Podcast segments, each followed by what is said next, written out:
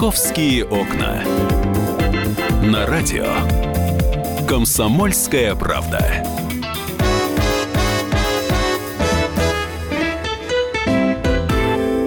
Здравствуйте, начинается новая рабочая неделя. Сегодня понедельник, сегодня 20 февраля. Но эта неделя у нас с вами, знаете, очень легкая будет, потому что у нас всего лишь три рабочих дня, понедельник, вторник и среда, а потом целых четыре выходных. Поэтому я думаю, что настроение у вас хорошее. Меня зовут Екатерина Шевцова. Эти несколько часов мы с вами проведем вместе, будем обсуждать самые интересные новости московские, э, поговорим э, с вами о дорожно-транспортном происшествии, которое взбудоражило всю Москву. Очередной гонщик на дорогой машине сбил человека. Подробности узнаете буквально минут через 10 в нашем эфире, когда появится в студии Наталья Варсегова. А, давайте я расскажу о том, какие у нас новости э, в Москве, что у нас интересного произошло.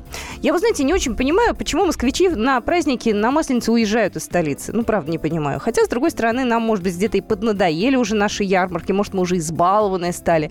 У нас начался фестиваль а, большой, большой. Э, московская масленица огромный, широкий, красивый. В центре Москвы много разных площадок, и мы об этом рассказывали. А вот москвичи уезжают. Некоторые уезжают э, на праздники из города. Ярославль, Кострома и Владимир. Вот это самые популярные города у путешествующих на масленицу жителей Москвы. А, об этом сообщает сервис поиска отелей Румгуру.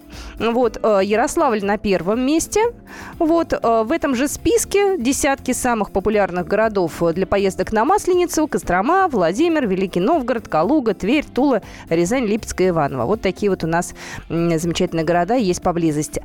Но, знаете, есть все-таки один момент, который, к сожалению, может нам с вами подпортить настроение. Ибо и в Костроме, я предположу, такая же погода, как и в столице, и во Владимире. Вот Великий Новгород здесь может чуточку по-другому быть. Ну, в общем и целом, какая-то очень, знаете, э, тоскливая неделя начинается в плане погоды. Меня совершенно не радует эта оттепель, а вот сколько она продлится, длится и весна ли это, об этом мы узнаем буквально через секунду. Погода. Ну, хочется уже нормальной погоды, однако нам, э, некоторым э, нашим вот слушателям, э, москвичам присылают сообщения от МЧС о том, что сегодня желтый уровень опасности, что сегодня ожидается мокрый снег, повышение температуры, порывы ветра до 17 метров в секунду. В общем, какая-то нерадостная картина вырисовывается. Евгений Шковец у нас на связи, ведущий специалист Центра погоды ФОБОС. Евгений, здравствуйте. Добрый день, Екатерина. Ожидать ли сегодня нам сильного ухудшения погоды? Когда вот я утром выезжала из дома, действительно ветер был сильный, но не такой, чтобы прям сдувало с ног и была какая-то паника. Ну, смотрите, значит, а что касается э, сегодняшнего дня. Ну, чтобы немножко э, поднять всем настроение э, вот, в плане погоды, я должен сказать, что в столичном регионе, да и в центральной России, между прочим, температурный фон соответствует первоапрельским показателям. Это не шутка, это климатическая статистика. А среднесуточная температура сейчас в Москве составляет плюс 1 градусов, аккуратно, как будто 1 апреля. Что касается погоды, то да, действительно, в течение дня, ну, я бы так э, несколько снизил градус напряженности по поводу штормового предупреждения, э, желтого уровня опасности, потому как, ну, осадков почти не будет, они в основном такие моросящего характера. Да, ветер э, остается плотный довольно-таки, юго-западный 7-12, но в порывах может достигать 16 метров в секунду. Для мегаполиса это уже штормовой ветер, поэтому деревья, конструкции, башенные экраны и так далее, в общем-то, тут сами понимаете. Ну и температура сегодня плюс один, плюс три. Во вторник погода испортится. В течение дня э, останется от нуля до плюс двух градусов в столице. Э, временами мокрый снег, в основном э, осадки, причем большая э, часть их будет именно наблюдаться в ночное и утреннее время. И по-прежнему плотный ветер с порывами до 15 метров в секунду. Ну и в дальнейшем в среду холодный фронт, э, небольшое понижение до слабо отрицательных значений, гололедица сильная. Ну, на День защитника Отечества в ночь небольшая передышка, подморозит до минус 5, минус 7, а вот днем в четверг э, новая ложбина циклона, обильные снегопады, метели и от нуля до минус 2 градусов. Ну и конец недели будет таким, вернемся в исходную точку, оттепельный около нулевой, ночью слабый минус, днем слабый плюс и осадки в смешанной фазе различной интенсивности. То есть нам пока еще не ждать никакого потепления с солнцем, да, с ручьями и птичками. Пока сидим и э, терпеливо ждем, наверное, уже середины марта. Ведь именно в марте, где-то вот в середине, ближе к концу марта уже наступает весна такая вот, ну, э, да, по ощущениям, да, да если... Терпеливо ждем, потому как по климату э, переход через ноль, наступление климатической весны в Москве приходится на 27 марта. Спасибо большое. Мне нравится эта фраза «переход через ноль». Это некий рубеж такой. А вообще, знаете, для автомобилистов переход через плюс 5. Это вот то самое время, когда у нас начинается весна, когда пора менять резину. У нас на связи был Евгений Тишковец, ведущий специалист Центра погоды ФОБОС. «Московские окна». На московских дорогах сегодня, кстати, движение достаточно свободное. На данный момент загруженность мы оцениваем на 4 балла. Основные пробки у нас скопились э, в следующих местах. Э, затор на Варшавке в центр от Сумской улицы до второго Варшавского проезда. Потерять там минут 15. На Ярославке пробка в сторону центра от Малгинского проезда до улицы Летчика Бабушкина. Тоже потеряете там прилично времени, минут 20-25. На третьем кольце пока все более-менее свободно. Есть только два затора. Один на внешней стороне от Вавилова до Большой Тульской. Но там э, минут 15, наверное, постоите. А вот, кстати, более основательная пробка аж на полчаса наблюдается сейчас на внутренней стороне третьего же кольца от Беговой аллеи до проспекта Мира. Легко всем дороги. «Московские окна». Какие еще в Москве новости? Вчера многие были обеспокоены пожаром на э, севере Москвы. Многие выкладывали фотографии в социальных сетях, что такое, откуда черный дым. Э, вчера был пожар на ярмарке в Мытищах. Но видно было, кстати, очень даже издалека. Вот, но достаточно оперативно его потушили. В общем-то, все живы-здоровы и, слава богу, все хорошо. Э, ну, раз уж я заговорила сейчас о, о различных происшествиях, ну, давайте все-таки я эту тему так или иначе продолжу.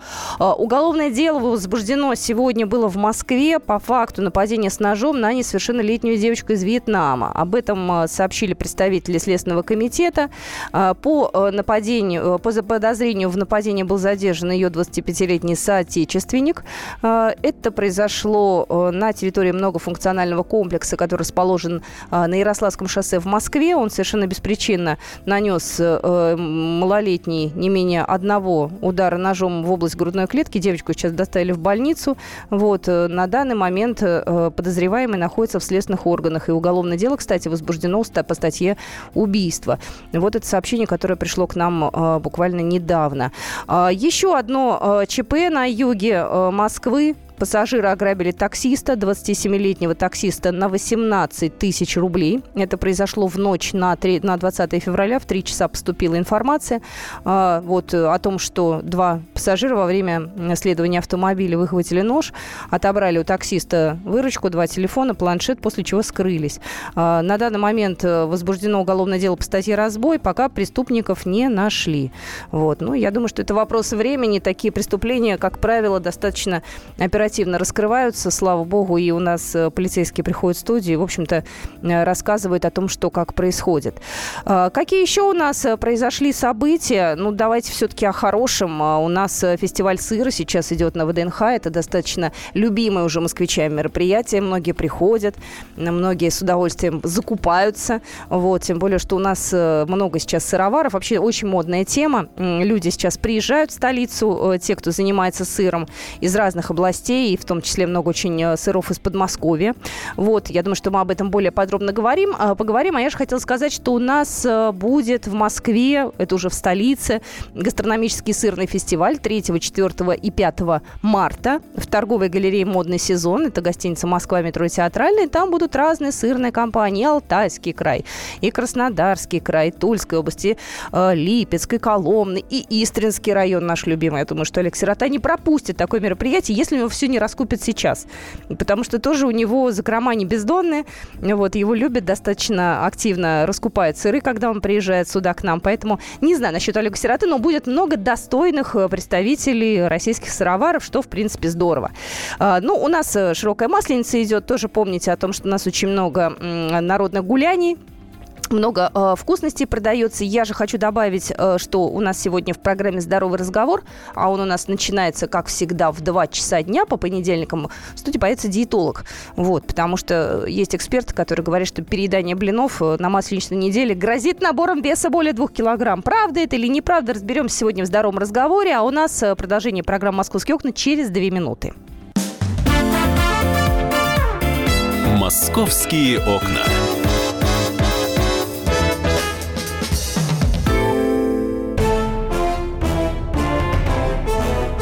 Товарищи солдаты и офицеры российской армии. Полковник Баронец разрешает обратиться. Звоните и задавайте накопившиеся вопросы. Угроза НАТО, жилье для военнослужащих и перевооружение России. Обо всем этом Виктор Баранец знает лучше других. Программу «Военный ревю» слушайте по будням с 5 вечера по московскому времени. «Московские окна». На радио «Комсомольская правда».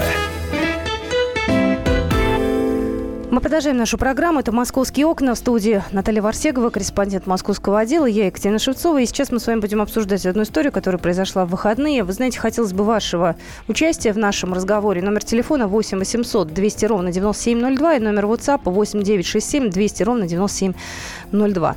А, это событие, эта трагедия произошла а, в 7 часов утра в субботу, ну, в Но... половине седьмого, давай, если быть более Доб- точными. да, день. привет, Наташа. В 6.50 утра, как свидетельствует сводки выставке ГИБДД московского, столичного.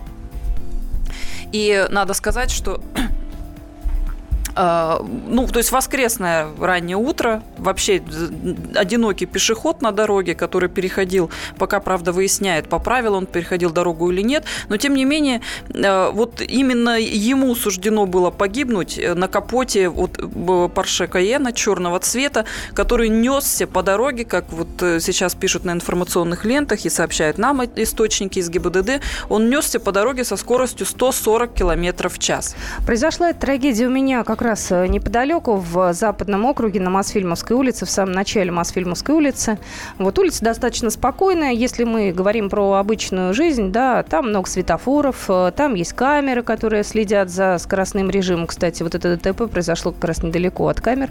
Вот. Э, и, в принципе, там, как правило, люди не гоняют. Они, если гоняют, то они гоняют там, где можно это сделать. Университетский, Минская улица, там, по Кутузскому даже отдельно граждане гоняют. Это место достаточно тихое, там жилые дома, дома, там Мосфильм рядом, всякие поликлиники, ресторанчики, в общем, все тихо, ну, спокойно. В общем, да, гонять там, гонять там, если и не принято, то московский Дэнди Вартан Церкисов, а ему 26 лет, и именно он был за рулем этого автомобиля, решил, что здесь он как раз вот покажет всю свою люхую удаль. А, говорят, что молодой человек был не трезв, и, и поэтому, видимо, совершенно не контролировал свои действия. Кроме него в салоне был еще пассажир, его друг. А, и случилось следующее. Они неслись на скорости 140 км в час. В это время дорогу переходил 58-летний Андрей Шестаков, который, говорят, шел в храм рано этим утром на литургию раннюю. А, они зацепили его, ну, буквально под, подцепили мужчину на капот, то есть он и, и протащили его на капоте несколько метров. От столкновения с пешеходом машину понесло, вынесло на обочину. Порш, Порше протаранил несколько автомобилей, которые стояли здесь же на обочине припаркованные, и загорелся. Ты знаешь, вот я слышала разные Мужчина, версии. который попал на капот, он погиб. Ну, он это... сразу погиб, да. к сожалению. Там тормозной путь был, но вот я думаю, водители меня поймут, 300 метров. Машина летела на скорости 140 километров в час. Ну, мы вчера, когда начали разбираться во всей этой истории, я и корреспондент московского отдела Татьяна Тельпис, то выяснили достаточно интересные подробности. Во-первых, а, машина принадлежит э, Саркисовой Елене, это столичная бизнес-вумен, она у нее занимается, э, по-моему, что-то связанное, фирма связанная с комплектующими для компрессоров. То есть, по-моему, фирма называется Техносистема. Насколько я, вот мне удалось узнать, она зарегистрирована в Воронеже, но деятельность ее вся в, именно в московском регионе происходит. А, ее сын Вартан Саркисов, он э, выпускник престижных, престижной школы в Лондоне, причем такой школы очень дорогой, там э, стоимость обучения просто за, за, далеко за 10 тысяч фунтов стерлингов в год переходит. Плюс он закончил университет в Лондоне. Это и вот вся, все это мы взяли, подробности его биографии из открытых источников. И очень любит Вартан Саркисов дорогие автомобили. Работает он, кстати, в одной крупной инвестиционной компании здесь, в Москве. Ну, ты знаешь, не является на самом деле преступлением любить дорогие машины, э, иметь э, маму достаточно состоятельную. Да, в, но этом, в этом нет здесь, ничего страшного. Здесь есть один момент. Дело в том, что Вартан любитель уличных гонок без правил. И этим объясняется вот это то, что произошло. Когда, авария, когда случилась авария, Вартан и его друг попытались сбежать с места происшествия. То есть они, по сути, оставили умирать 58-летнего Андрея Шестакова на капоте своей машины. Ты знаешь, вот я пытаюсь понять, а как их э, нашли-то? Они достаточно... Во дворе а... нашли рядом. Оперативники достаточно быстро прибыли на место. Видимо, тут сработала камера наблюдения, то, что очевидцы очень быстро позвонили. Ну, там, э, на самом деле, я, я извини, вклинюсь, там был такой грохот, понимаешь, что люди проснулись. Те, которые живут в соседних домах, там они тут же, естественно, начали смотреть, что происходит. Улица тихая, там 7 часов утра почти. Ну, представляете себе, да, выходной день там. Тишина горбовая, как правило, никто особо-то и не гоняет. Вот, естественно, тут же люди отреагировали. Не знала вот, что они э, пытались сбежать. Да, они пытались сбежать. Это такой факт достаточно. Об этом многие сейчас пишут, и нам об этом сообщали источники в ГИБДД. И задержали их э, в одном из соседних дворов, вот где-то недалеко, рядом с местом происшествия. Э, молодой человек, который был за рулем, Вартан Саркисов, он сломал руку во время ДТП, и поэтому его сразу же отправили в больницу. Там у него взяли на анализ э, кровь, чтобы узнать, в каком состоянии он был, в трезвом или нет.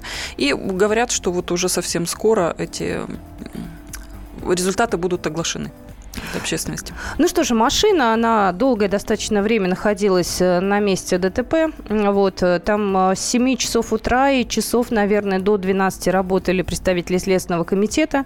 А потом уже после того, как они уехали, автомобиль там остался. Потом его забрали опять же на спецстоянку, где он и будет находиться. Автомобиль сгорел, ну, наполовину, наверное, да, лобовая часть, она вся сгорела там. Вот, кстати, ты же была вчера на месте, да? То есть, Я приехала туда достаточно... Расскажи, как там все это выглядело? Ну как, быстро я бы не сказала, просто планы были другие на этот день. А, находится это недалеко от моего дома, действительно. А, говорят, что там было нарушено движение троллейбусов, но что они стояли, что в принципе логично, потому что 300 метров это достаточно большой тормозной путь, он задел много машин, а, пока остановился.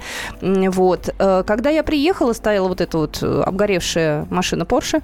Вот, номера, кстати, были на месте. То есть никто их не пытался скрутить, спрятать, или там, я не знаю, вот эти молодые люди там убегая, их тоже не пытались снять, они, видимо, испугались, поэтому сбежали. Машины стояли рядом. Ну, кстати, соседние машины не сильно пострадали, слава богу. То есть они не в смятку, там они всего лишь задеты и чуть-чуть подгорела одна. Ну, в общем-то, там не критично, не криминально. Ехала я сегодня утром мимо. Вот, останавливаться уж не стала, на работу торопилась. Но на месте, э, где вот стоял автомобиль Porsche, лежат сейчас гвоздики красные видимо, родственники, жил э, мужчина, погибший рядом по соседству, у него там и жена, и Да, дочь. говорят, что он рядом совсем там жил. Вот, так что на данный момент э, там все уже как бы нормально, но меня, ребята, это все настораживает и пугает, потому что, э, ну, вот такие вот молодые люди, они абсолютно безбашенны. Вот. И э, действительно, он жил, я так понимаю, в этом районе. А молодые люди в этом районе чувствуют себя достаточно свободно, э, позволяют себе разное. Э, начнется весна, э, начнут гонять э, по соседним улицам, потому что откроется сезон, смотровая площадка, все дела. То есть это их совершенно, мне кажется, не остановит эта трагедия, то, что было. Ты знаешь, я вот небольшую подробность добавлю. Дело в том, что сам э, Вартан Саркисов, вот вчера тоже нам удалось это выяснить, он, оказывается, оказывается, дружит э, с Марой, с той самой Марой Багдасарян, про которую мы бесконечно говорим последние, наверное, пару месяцев. То есть это тот самый представитель э, золотой молодежи, который, вот, о которых мы сейчас тоже очень много пишем. Когда они выходят, да, играя в этой своей золотой песочнице, э, совершенно не считаются жизнями людей, разбивают свои авто за много миллионов рублей и Э, совершают полный беспредел на дорогах. Вот почему-то ничего не останавливает. А их ничего не останавливает. И ты знаешь, даже дело не в золотых песочницах или еще чем-то, да. То есть у нас есть определенный круг людей по интересам, да, разного достатка. Ну, как правило, машины достаточно прокачанные. Вот, они дорогие, они мощные, и они друг друга все знают. Им всем от 20 до 30 лет. Они все собираются в определенных местах. Вот, они э, с некоторой периодичностью либо на пассажирском, будучи сиденье, либо на водительском попадают в аналогичные аварии. Да, их на самом деле много. Кто-то из них попался, кто-то попадется летом, кто-то, я думаю, еще найдет свой столб. Ты уж извини за такие слова, но я просто реально вижу, ну, как если они... так гонять. Если, конечно, тут не мудрено, что ты полностью рискуешь жизнью своей. Конечно. А, сообщение к нам приходит. Э, так, где в городе можно гонять, спецместа насчитать? Не, не считать. Нигде нельзя. Ну, нигде нельзя. И ты знаешь, я понимаю, что для него наличие камер, э, которые там есть, э, да, фиксирующие там скоростной режим, абсолютно не является сдерживающим фактором. Я вообще, кстати, не удивлюсь, если сейчас появится сообщение в СМИ о том, что на нем много, опять же, неоплаченных штрафов. А есть на нем неоплаченные штрафы? А, вот я уже, видела. оказывается, все это ну, есть. там без такого прям уж совсем, э, не знаю, как у Мары, да, беспредела. Там все немножко поскромнее. Вот, все-таки парень, наверное, реже попадался. Ну, в общем и целом... Ну, в общем, штрафы есть, на дорогах безобразничал, и то, что сейчас случилось, это вполне, конечно, закономерная вещь. Жаль Андрея Шестакова, который оказался жертвой всей этой ситуации. Ты знаешь, меня теперь некоторые моменты, конечно, интересуют. Э, вчера пытался я от полицейских добиться каких-то там, э, я не знаю, ну, а я так понимаю, они пока осторожничают, они пока ничего не говорят, Следственный комитет работает, то есть пока никто ничего не говорит. Но я пытаюсь понять, где находился пешеход в этот момент, потому что, судя по тому, что я видела, ну, то есть вот от момента тормозного пути до момента уже остановки автомобиля, вот на этом участке пешеходного перехода нет, он там есть, но он значительно раньше. Вот этот момент меня, конечно, смущает, потому что там бывает, люди переходят так, как им захочется. Тем более, знаете, я часто езжу на работу э, рано, я в 7 часов утра выезжаю сюда к нам на радиостанцию на эфир по субботам, вот, и люди переходят так, как им захочется, потому что дорога пустая, пойду перейду. Такое тоже у нас бывает. Я тут сейчас э, не хочу ни в коей мере никого обвинять, да, ну, тут факт пренебрежения со стороны пешеходов правилам дорожного движения тоже имеется. Это уже следователи будут сейчас решать, кто прав, кто виноват, а мы продолжим наш разговор через две минуты. «Московские окна».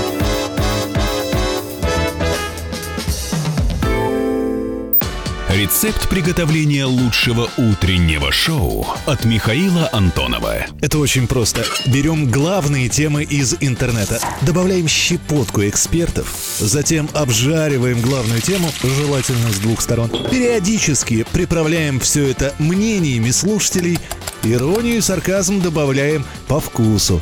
Наслаждайтесь. Утреннее информационное шоу «Главное вовремя» с Михаилом Антоновым. Каждое утро до 11 часов на радио «Комсомольская правда». «Московские окна» на радио «Комсомольская правда». Продолжаем нашу программу «Половина двенадцатого в Москве». В студии а, Наталья Варсегова, корреспондент московского отдела. Я, Екатерина Шевцова. Мы обсуждаем аварию а, в Порше, с Порше, с участием Порше. Это было у нас в субботу рано утром произошло. Автомобиль а, двигался со скоростью 145 км в час. Вот. На данный момент возбуждено уголовное дело против гонщика на Порше по статье нарушения ПДД эксплуатации транспортного средства, повлекшей по неосторожности смерть человека. Вот такая формулировка на данный момент. А, у нас на связи эксперт. Для того, чтобы в этой истории разобраться с точки зрения закона, мы позвонили Игорю Леонидовичу Трунову, президенту Союза адвокатов России, председателю президиума международной юридической фирмы Трунов, Айвар и партнеры. А, Игорь Леонидович, здравствуйте. Здравствуйте. Игорь Леонидович, мы вот в этой истории пытаемся разобраться. Понятное дело, мы не следователь, у нас нет э, всей информации. Но если мы предположим, что автомобиль ехал со скоростью 145 км в час и сбил человека, который переходил дорогу не по переходу, что ему грозит? С учетом того, что пытался парень скрыться, превышал правила, э, превышал скорость и так далее. Ну, основной квалифицирующий признак – это смерть по неосторожности человека – Хотя наше законодательство, оно суперлиберальное и э, в части нарушений правил дорожного движения а, оно отличается там, от Европы, от Америки кардинально. Почему? Потому что во всем мире это называется транспортное убийство, а у нас это называется нарушение правил дорожного движения. Поэтому с учетом того, что оно относится к категории неумышленных преступлений средней тяжести, то здесь даже не предусмотрено лишение реальной свободы. То есть э, отбывается, э, как правило, в колонии поселений и только в порядке исключения э, с учетом там каких-то мутных обстоятельств, которые не прописаны в законе, может быть назначена колония общего режима. Поэтому максимум, что грозит этому человеку, это лишение свободы в колонии поселения до пяти лет а, значит, что такое колония поселения? То есть колония поселения это, в общем, такой санаторий, а, в особенности для тех, у кого есть деньги. А, то есть э, там можно немножко доплачивать. И мы знаем большое количество ситуаций по актуальным делам, эм, когда погибло много людей, люди живут в Москве, а числятся в колонии поселения. Поэтому это такой Э, род наказания, который, в общем, э, ну, понятно, он относится к неумышленной средней тяжести, но он распространяется на тех, кто убил человека. И когда он несся на этой скорости, в особенности, когда это делают люди нетрезвые, ну, в общем, понятно, что это должно квалифицироваться, как квалифицируется во всем мире, как умышленное преступление. Но у нас законодательство очень либерально. Игорь Леонидович, скажите, пожалуйста, а вот э, на вашей практике вообще какие были наказания, какие были случаи, э, вот подобные, да, если были подобные случаи, то э, какое наказание получали виновные? Может быть, какой-то ну, даже конкретный пример у вас есть? Ну, там же, на той же Минской улице, если вы помните, нетрезвый водитель детей избил из детдома и получил 8 лет лишения свободы. Но тогда за эти 8 лет реального лишения свободы прокурор просил ему колонию поселения, э, тогда пришлось за это бороться, и мы добились этого только э, в вышестоящей инстанции, в апелляции, в Мосгорсуде, понимаете, потому что прокуратура, ну, она как бы не выходит за рамки закона, а так как вот эта система порядка исключения, она четко не регламентирована, непонятно, с чем это исключение должно быть связано, то здесь я думаю, что его даже и не применишь. Там было понятно, он не трезвый, он э, детей на остановке, да большое количество, э, поэтому там как бы удалось. Здесь, э, в общем, один человек, суд на это не пойдет. Поэтому там иеромонах Илья, если помните, да. сбил насмерть несколько сотрудников, скрылся. Скорее всего, он был в нетрезвом состоянии. Э, ну, тоже, в общем, борьба была достаточно тяжелая. Э, удалось добиться реального наказания в виде лишения свободы. Правда, он отсиделся здесь, в Москве, э, на Красной Пресне, отсюда же освободился уже давным-давно. Поэтому, к огромному сожалению, гибнет огромное количество людей на дорогах, вот от, от лихачей, от людей в нетрезвом состоянии. И с учетом того, что законодательство сверхлиберальное, у нас не спадает количество погибших на дорогах. В особенности это, конечно, печально, когда дети. А есть вообще какая-то перспектива того, что законодательство ужесточат? Может быть, уже пора за то, что ты сел пьяный за руль, еще и сбил при этом человека насмерть? Может, пора уже пожизненное какое-то наказание применять? Ну, пожизненное может быть слишком, но э, квалифицировать как умышленное, понимаете, уже можно. Почему? Потому что мало кто знает ведь юридических последствий. Допустим, то, что это неумышленное преступление средней тяжести, условно-досрочное освобождение э, наступает при отбытии одной трети срока наказания. Понимаете? То есть вот за этим одним словом неумышленным много стоит последствий, которые обычный человек не понимает. Это понимают только юристы. Поэтому, конечно, Э, допустим, белорусы, а, они как признали, что э, если в нетрезвом состоянии сбил, то машина – это орудие преступления, э, и машина конфискуется, то есть как бы штраф, который идет в пользу государства. То есть, а, конечно, вот, допустим, Францию, если мы берем, то там 10 лет реального лишения свободы за гибель одного человека, и как бы Э, вероятность э, получить 7 лет – это большая удача, это надо доказать, э, это надо стараться. А поэтому, конечно, то, что мы идем эм, в соответствии с решением Европейского суда по такой категории дел, рано или поздно, я думаю, что у нас все-таки уголовное законодательство должно трансформироваться, и таким образом спадет волна Э, гибели на дорогах. Почему? Потому что вот эти лихачи молодые, э, вот эти э, люди, которые позволяют себе пить за рулем, понимаете? Сегодня Мих... это да-да-да, их что-то должно останавливать. Спасибо большое. Игорь Леонидович Трунов у нас был на связи, президент Союза адвокатов России, председатель президиума международной юридической фирмы Трунов Айвер и партнеры, доктор юридических наук. Давайте дождемся выводов следствия. А, будут снимать видео с камер наблюдения, будут опрашивать свидетелей, возможно, такие были, что мне как-то сомнительно. Давайте подождем. Я предполагаю, что парень все-таки уйдет от ответственности. Спасибо, Наташа. Московские окна.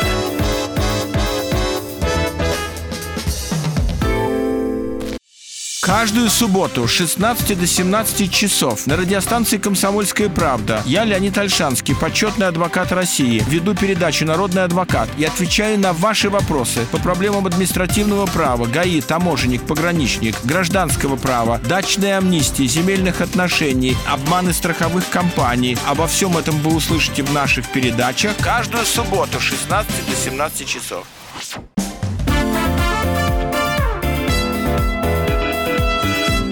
«Московские окна». На радио «Комсомольская правда».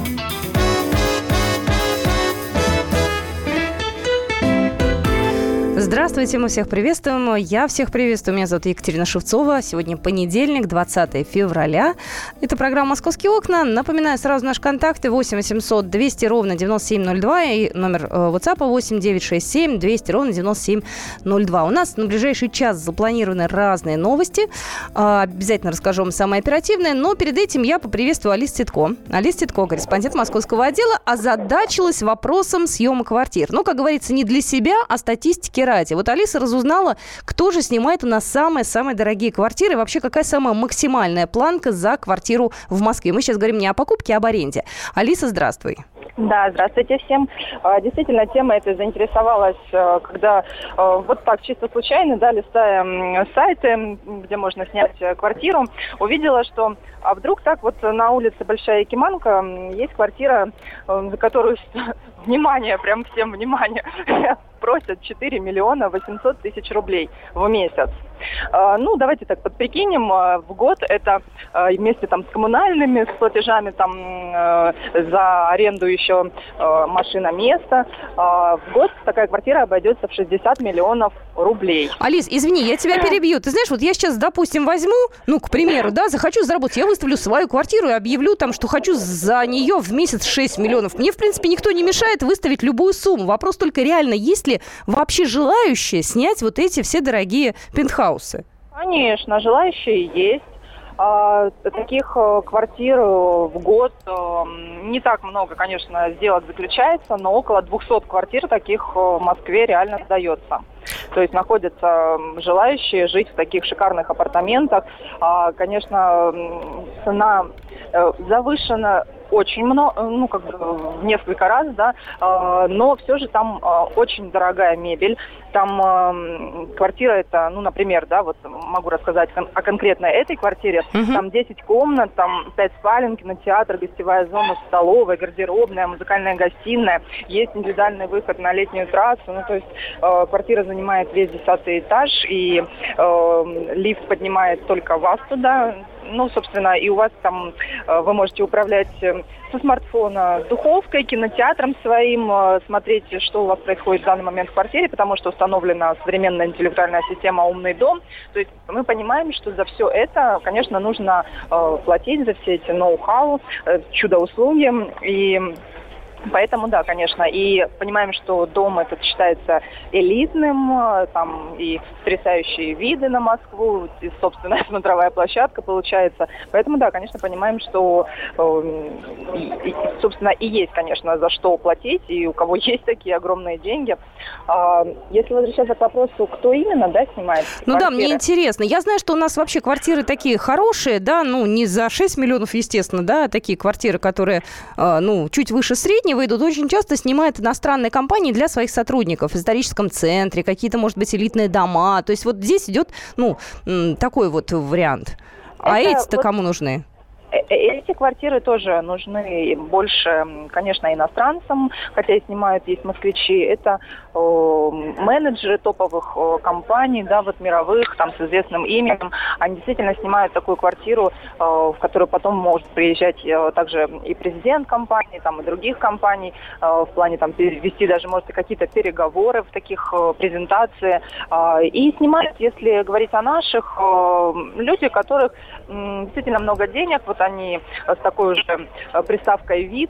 Э, у них есть собственное жилье Рублевки, не знаю, Барвихи. И мы знаем, что туда ехать э, сложно, да, в плане, если вечером возвращаться, пробки можно попасть. И чтобы не тратить огромное количество времени на дорогу, э, некоторые люди решаются еще снимать квартиру в Москве. Если вот задержался в Москве по делам, то можно остановиться уже в своей, но не в гостинице. Это уже не их уровень, как нам сообщили риэлторы. Они не могут позволить себе остановиться в гостинице, где приезжают, ну, приезжие да, останавливаются. Они останавливаются в своих квартирах.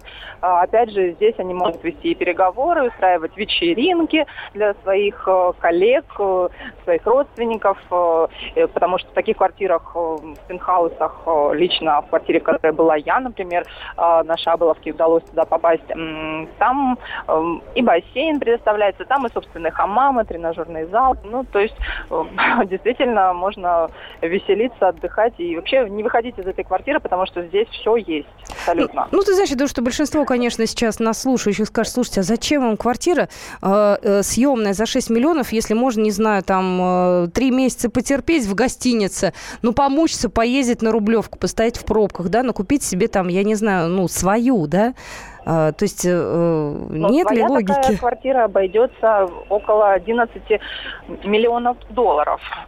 Поэтому, э, ну, возможно, и, и возможно, эти вот э, желания жить в таких апартаментах, они может быть временные, потому что человек может работать, например, здесь э, в Москве определенное какое-то количество времени, потом его могут отправить в другой город, в другую страну, и поэтому так долго ему и вообще личные апартаменты в столице ему, возможно, не нужны. Поэтому это такое вот временное желание, но жить элитно. Э, знаем вот, что да, несколько лет назад э, футболист Анжи Э, который прилетал из Камеруна, вот он ну, тоже хотел жить в таких апартаментах, снимал квартиру за 2 миллиона 800 тысяч рублей.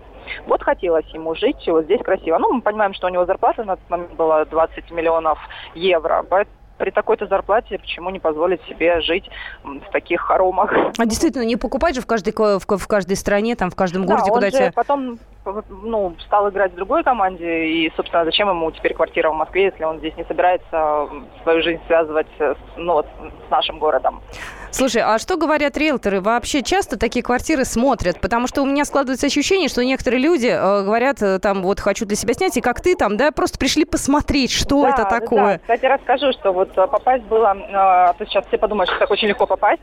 Э, мне довелось сочинить прям грандиозную историю, подготовиться очень сильно, там, не знаю, накинуть шубку на плечи, сделать и укладочку, э, сделать из себя такой вид э, элитной дамы, э, заказать такси, приехать, э, чтобы вот сымитировать все это. Э, Еще по телефону у меня сразу спрашивали, есть ли у меня деньги. Ну, как-то пытались понять мое положение. Конечно, я сказала, что у меня богатый муж, у него рекламное агентство, он сейчас в Испании, поэтому не сможет со мной приехать. В общем, вся моя история подкатила. Весь мой план был э, точен. вот, и даже когда еще перед э, входом в квартиру, ну, как бы да, мне намекнули, что очень часто ходят так называемые туристы, они их так называют, которые, ну, просто прийти посмотреть, красивый вид на Москву, эм, посмотреть сами квартиры, Сколько? сделать фотографии. Некоторые умудряются сделать селфи и потом выкладывать, ну, мол, там, вот, живу в таких хоромах. То есть есть вот люди, которым, да, действительно, не знаю, им делать нечего, или э, это вот такое хобби. Ну, ходят и смотрят вот такие дорогие апартаменты, что, конечно, не очень нравится хозяевам, которым приходится приезжать, открывать двери, показывать свою квартиру, тратить время, а безрезультатно. Э, Поэтому, да, имейте в виду, если да, тоже хотите, то продумывайте серьезный план, как попасть в такую квартиру и посмотреть ее, если так, так уж любопытно. Ну или смотрите фотографии у нас на сайте «Комсомольская правда», да, сегодня материал есть, э, где вот конкретно в той квартире, где я была, можете увидеть, какие там ремонты, какие виды. Так что так что заходите к нам на сайт kp.ru. Спасибо большое. Листенко у нас была на связи, корреспондент московского отдела. Действительно, статья классная, так что заходите на сайт и комментируйте. Но вот я, честно говоря, не видела в жизни ни одного человека, который бы снимал квартиру за такие деньги. Я видела людей не бедных, э, людей, которые э, работают в топовых компаниях здесь, ну, слушайте, за 6 миллионов еще вот ни одного не встречала, чтобы снимали квартиру. Вот, ну, в любом случае, если есть э, квартира такая, то и спрос, видимо, имеется, коли люди сдают. Дай бог, чтобы все мы жили хорошо. Могли себе и квартиру красивую позволить, и, в общем-то, жизнь достойна. Мы, э, кстати, с вами сегодня про зарплаты поговорим. Какие в Москве вообще самые-самые высокие зарплаты и какие самые востребованные специальности. Мы запланировали этот разговор э, буквально наполовину первого. А пока, после буквально небольшой паузы, у нас будет еще одна интересная тема про зоопарк. Московские окна.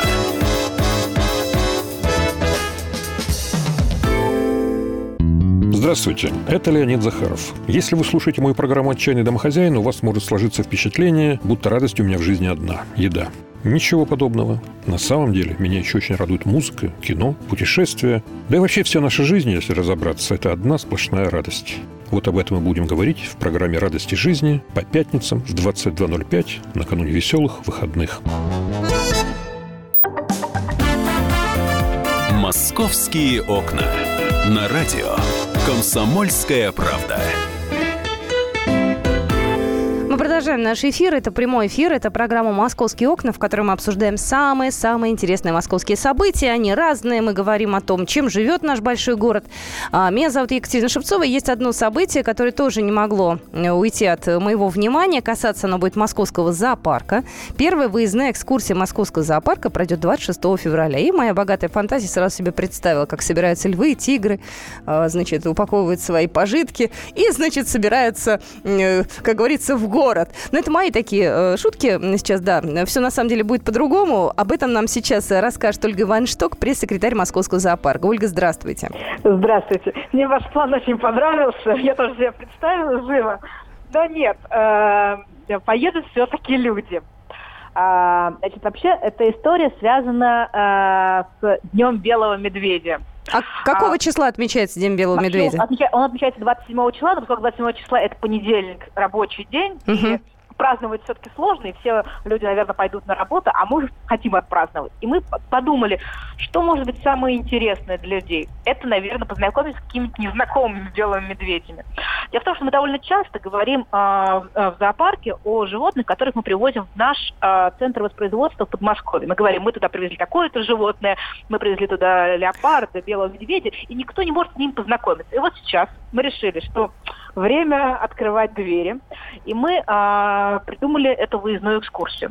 От нашего главного входа а, поедут три автобуса, а, люди купят билеты, я надеюсь, что так и будет, а, и они поедут 26 числа, прямо с утра, а, в зоопитомник.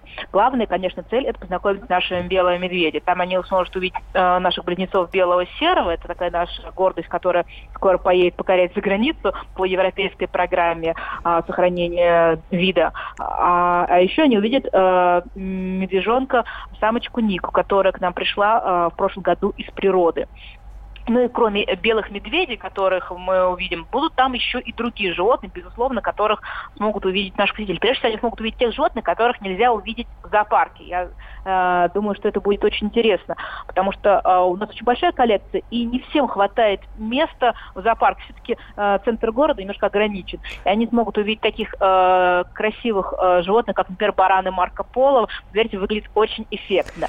Э, джиранов они смогут увидеть, э, смогут увидеть увидеть терхов, в общем, э, ну и многих других животных, которые тоже представлены в зоопарке, но в зоопитомнике они представлены в большем количестве, потому что сам э, вот этот центр воспроизводства, который э, зоопитомник, как он раньше назывался, он это место, где э, животные э, размножаются. И, в общем, там у нас целые семьи, целые семьи э, амурских тигров, э, там семьи, семьи сычуанских такинов. Ну, в общем, многих животных представлены прям большим количеством. Вот, знаете, Оль, я вот, честно говоря, до настоящего момента к своему стыду ничего не знала про вот этот центр воспроизводства редких э, видов животных. Вообще ничего не знала. Он давно существует вообще? То есть туда люди никак не могут попасть? Обычно это научное, так скажем, такое заведение, где...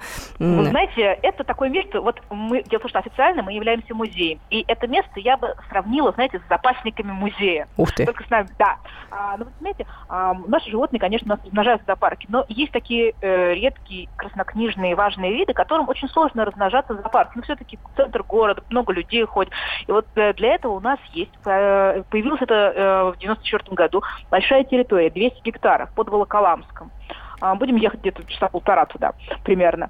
А, и эта территория где животные именно э, размножаются, разводятся. Часть животных потом э, приходит к нам в зоопарк, и они на экспозиции. Часть животных мы отдаем в другие зоопарки. Но это место абсолютно закрытое было для посетителей. Дело в том, что все-таки самое важное в этом месте – это покой. Э, ну, то есть там приезжают туда зоологи, туда приезжают иногда журналистов, мы так ограниченно, бывают там волонтеры бывают. Но вот для публики мы это место еще не открывали. Вот сейчас мы такой проводим, э, не знаю, эксперимент, это такая возможность уникальная – Э, естественно, все будет э, с экскурсоводами, это все будет не просто так, э, все про всех расскажут, про каждого историю. Но, в общем, мы открываем двери такого секретного немножечко места зоопарка. А как туда, а как туда попасть людям? Вот они сейчас услышали, в час дня, допустим, будет время. Ну, я предполагаю, здесь больше, наверное, Нет, нет, смотрите, смотрите. У нас такая история про то, что, нет, во-первых, это история только для взрослых. Ага. Честно, честно. А, дело в том, что поскольку это такое место, которое не а, создано специально для экспонирования, поэтому эта история строго 18+. А, мы, значит, у нас есть а, на сайте а, в разделе экскурсии кнопка. Человек заходит и по этой кнопке может купить билет. Экскурсия у нас в 9, 10 и 11 часов. Ну, это время специально утреннее, чтобы было э, возможность доехать. То есть все-таки это ехать, ну, из Москвы надо выезжать. Это такая подмосковная вылазка. С другой стороны, чтобы было время еще и на саму экскурсию. А, экскурсия сама будет идти полтора часа. А, человек заходит э, на сайт, э, раздел экскурсии, э, кнопка, покупает билет, и с распечатанным билетом приходит 26 числа, там за 10 минут до отхода автобуса, мы посадим автобус и довезем до места. Как мне а нравится. Я поехала, но у меня эфир. Ой, жаль, ну, знаете, я, но я даже не знаю, что сказать вам, но в час дня, если у вас... Ой, подождите, подождите, подождите, что-то я погорячилась. Подождите, у нас же вот эта неделя, она такая достаточно... Э, Короткая, такая... да. Да, да. праздничная, да подумайте, может все-таки... Это ж воскресенье, да-да-да, я подумаю, я подумаю, скажу своему супругу. Поехали в центр, где белые медведи размножаются, посмотрим, как там дикие животные да. живут. знаете, но те, кто не сможет поехать, ну, знаете, а, ну, все-таки, а, во-первых, все-таки дети есть, мы про них подумали, а во-вторых, ну, не все, может захотят поехать далеко. Мы решили, что в московском зоопарке, у нас в Москве, тоже надо праздник провести, и главная часть праздника, я считаю, это будет то, что наши э, зоологи, которые работают прямо с белыми медведями, проведут э, специальную э, лекцию и э, публичное кормление наших белых медведей. У нас сейчас э, наши любимцы это самочка Симона с двумя э, детьми. Э, вот рядом с ней они проведут, э, расскажут о том, как э, вообще что такое медведи, какие они важные, как их мало. Ну и много ничего интересного, знаете, из жизни медведя, потому что человек, который работает с ней впрямую, всегда у него в запасе миллион историй о том, как однажды медведь сделал то-то или то-то. А, и покажет, как они едят. Надо сказать честно, что наши медведи очень активные и веселые существа, и очень любопытно наблюдать, как они что-нибудь едят. Ну, я вообще заинтересовалась. Спасибо большое. У нас Ольга Вайншток была только что на связи, пресс-секретарь Московского зоопарка. Мне вообще нравится все, что связано с природой. И, кстати, тема природы, экологии, она в этом году, понятное дело, э, находится под особым контролем, потому что у нас год экологии в России отмечается. Соответственно, различные маршруты, различные программы, они находятся в приоритете. Кстати, к нам приходил э, министр экологии э, Подмосковья в эфир, если вы помните. И вот сегодня в газете «Комсомольская правда» вышла, вышла большая заметка наше интервью с ним, добавлены графики различные, чтобы было понятно и наглядно. Одно дело слушать эфир, другое дело почитать газету и посмотреть все это наглядно. Поэтому очень рекомендую. На нашем сайте kp.ru она также имеется. Ну и, кстати, очень такой любопытный момент э, касается это тоже экологии и экологической экспертизы. «Газпром» предложил ввести обязательную аттестацию специалистов государственной экологической экспертизы. Вот, они тут э, поработали, подумали. Э, в конце концов, должна быть, опять же, административная ответственность ответственность эксперта в случае нарушения обоснованности и объективности своего заключения. Иногда действительно люди подписывают непонятно какие бумаги, природа гибнет, нет у экологов э, дополнительных знаний каких-то необходимых. С этим, я думаю, будут э, разбираться, потому что все это подготовлено уже документально. Вот, будет в Госдуме круглый стол на тему природопользования. Вот, и я думаю, что этот вопрос будет обсуждаться.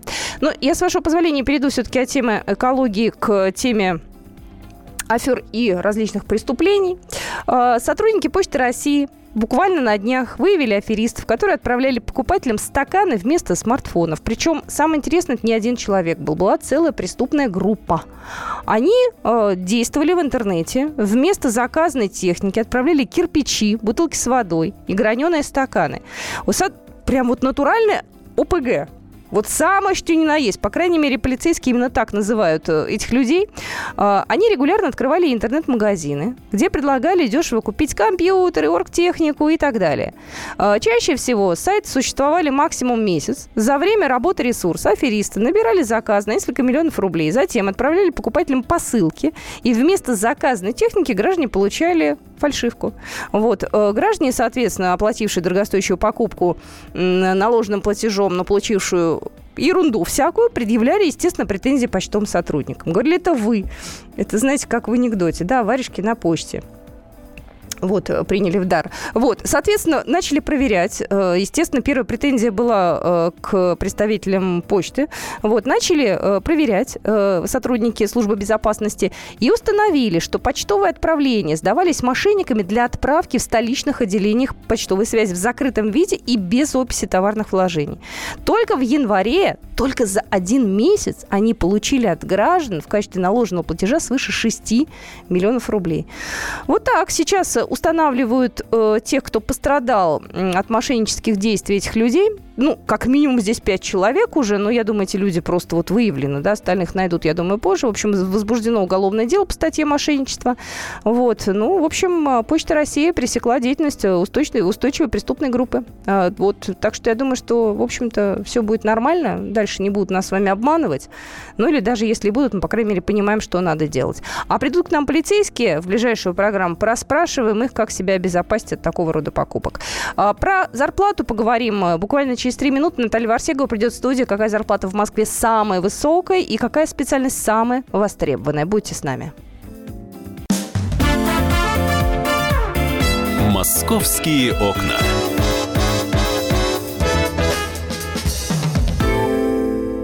Мигранты и коренные жители.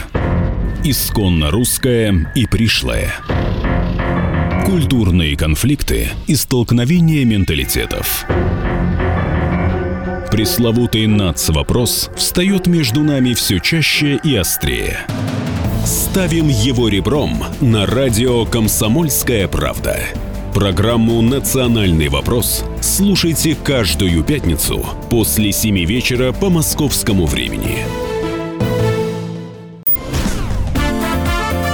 «Московские окна» на радио «Комсомольская правда».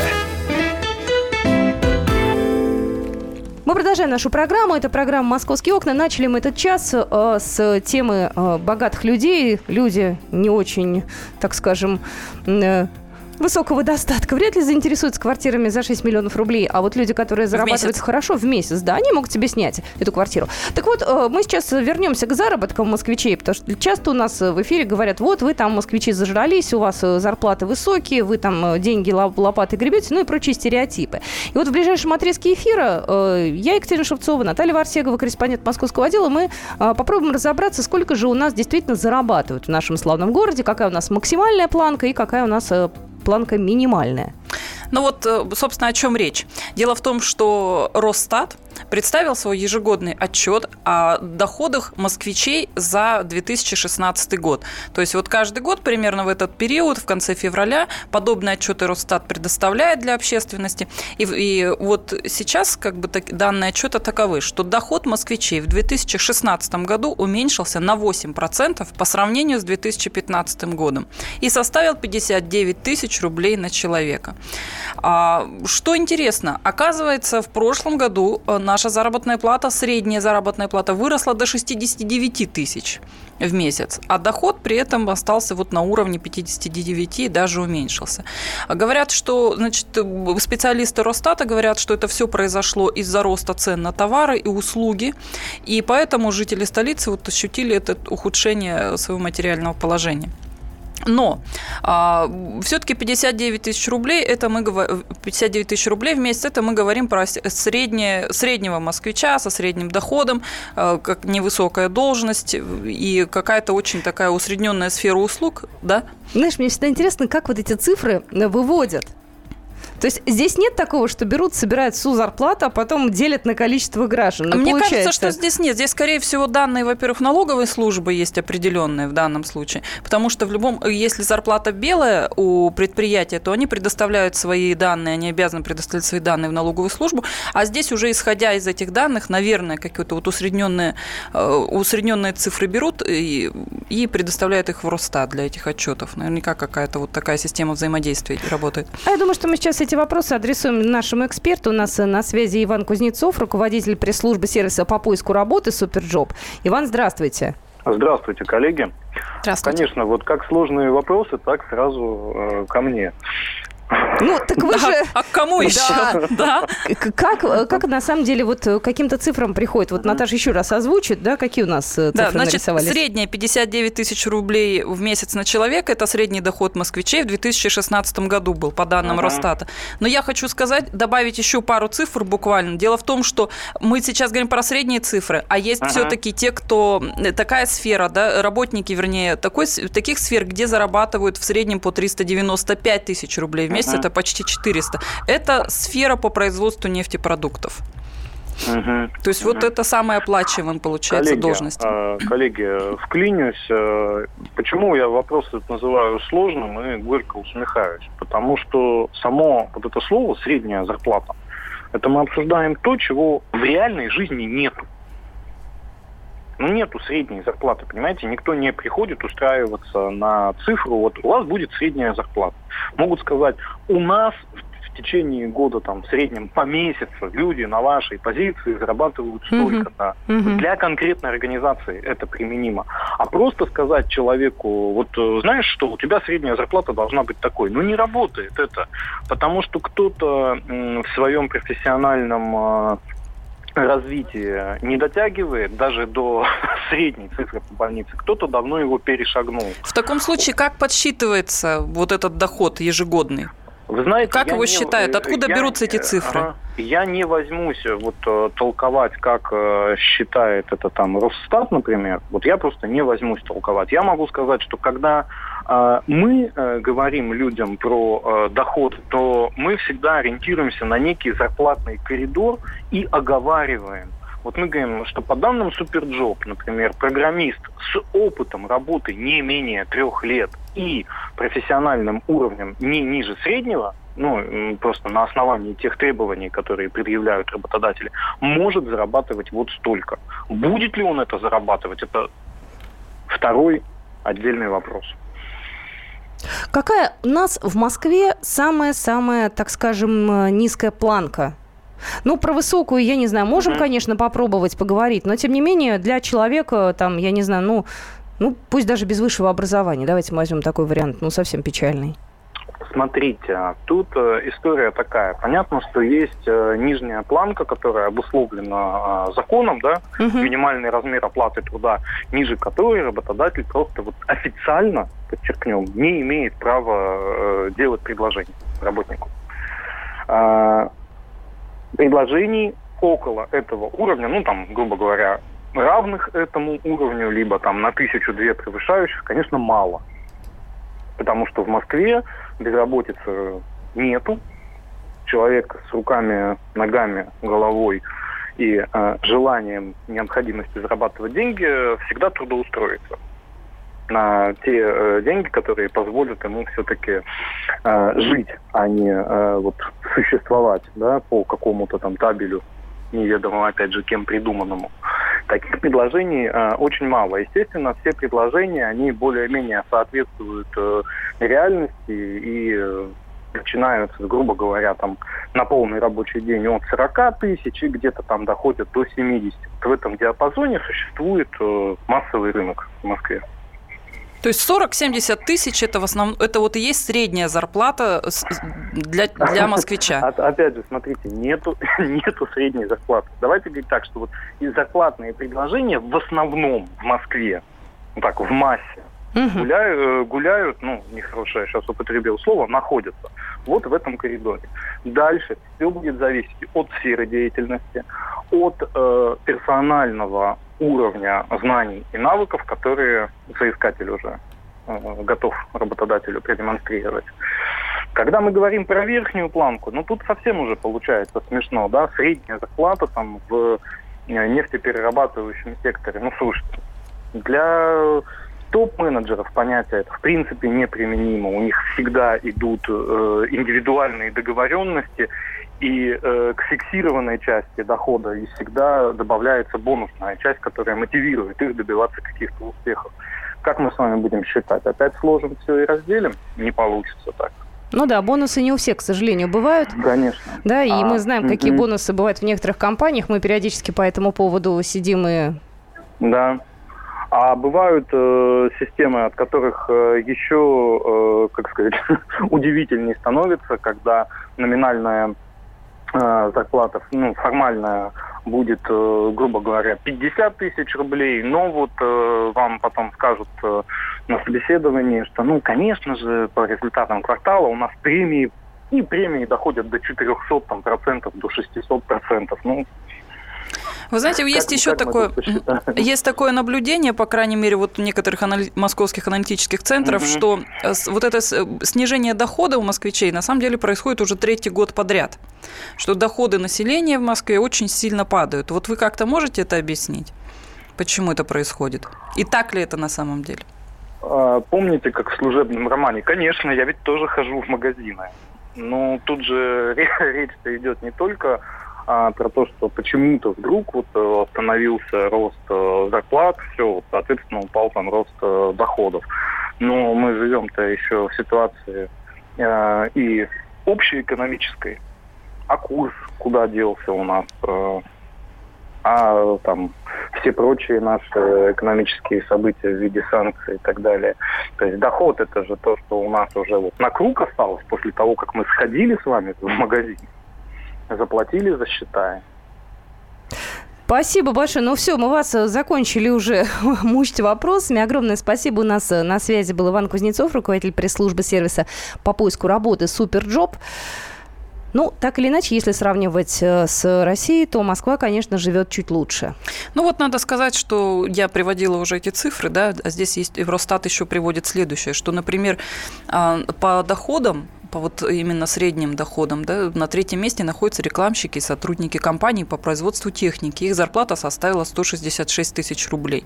Программисты и предприятия, которые занимаются табачными изделиями, там примерно 150 тысяч ежемесячно. А финансисты получают до 100, до, примерно 135 тысяч рублей. Ну, там где-то где больше, где-то меньше, но в среднем Это именно в месяц так. естественно, да, да говорят, что, опять же, вот э, если верить Росстату, то тяжелее всего в 2016 году пришлось сотрудникам мебельной, текстильной и обувной промышленности, а также тем, кто работает в гостиницах и ресторанах.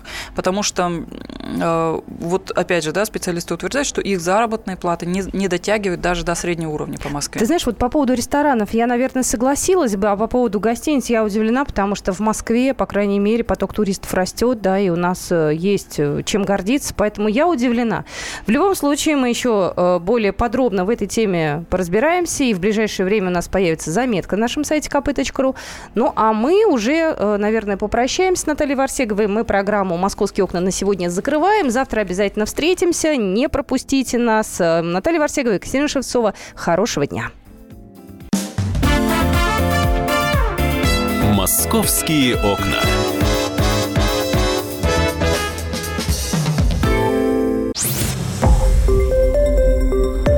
Радио «Комсомольская правда». Более сотни городов вещания и многомиллионная аудитория.